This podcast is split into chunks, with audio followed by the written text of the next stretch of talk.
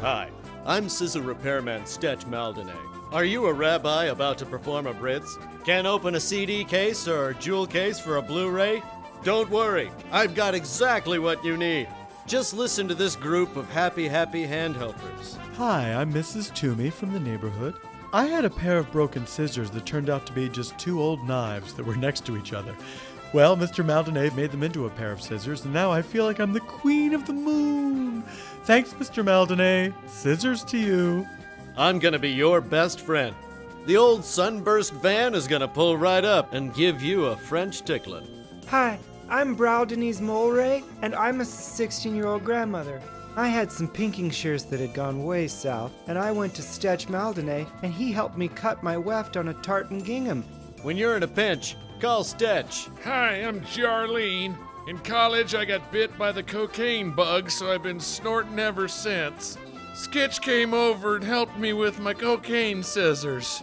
Thanks, Sketch, if it's your name, and if it isn't Stitch or Smitch. It's Stetch, and you're welcome. You all know me, I'm Bert from Bert's Bees.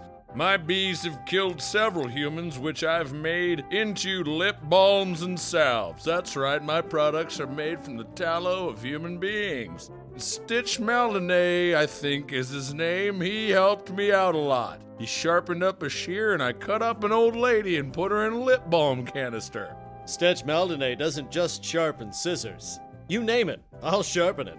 I went to Stang and had my badge sharpened. Now I feel like I could take on the whole world. Let's go out there, arrest people, put them in jail, judge, jury, executioner, start killing people on the spot. Don't speed in my town. I'm gonna kill you.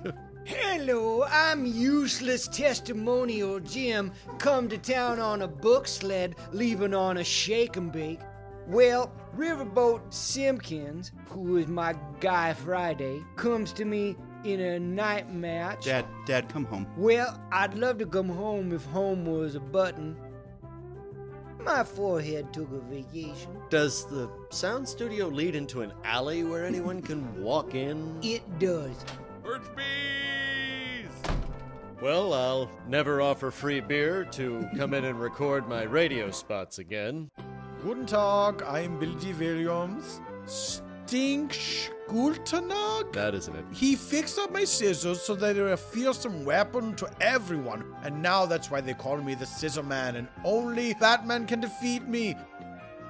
Okay, well, I begin my terror of the city with a pair of scissors. See you in the newspaper. Goddamn. it's me, Toby. Um, coupon day is a living nightmare. I've tried tearing. I've tried folding.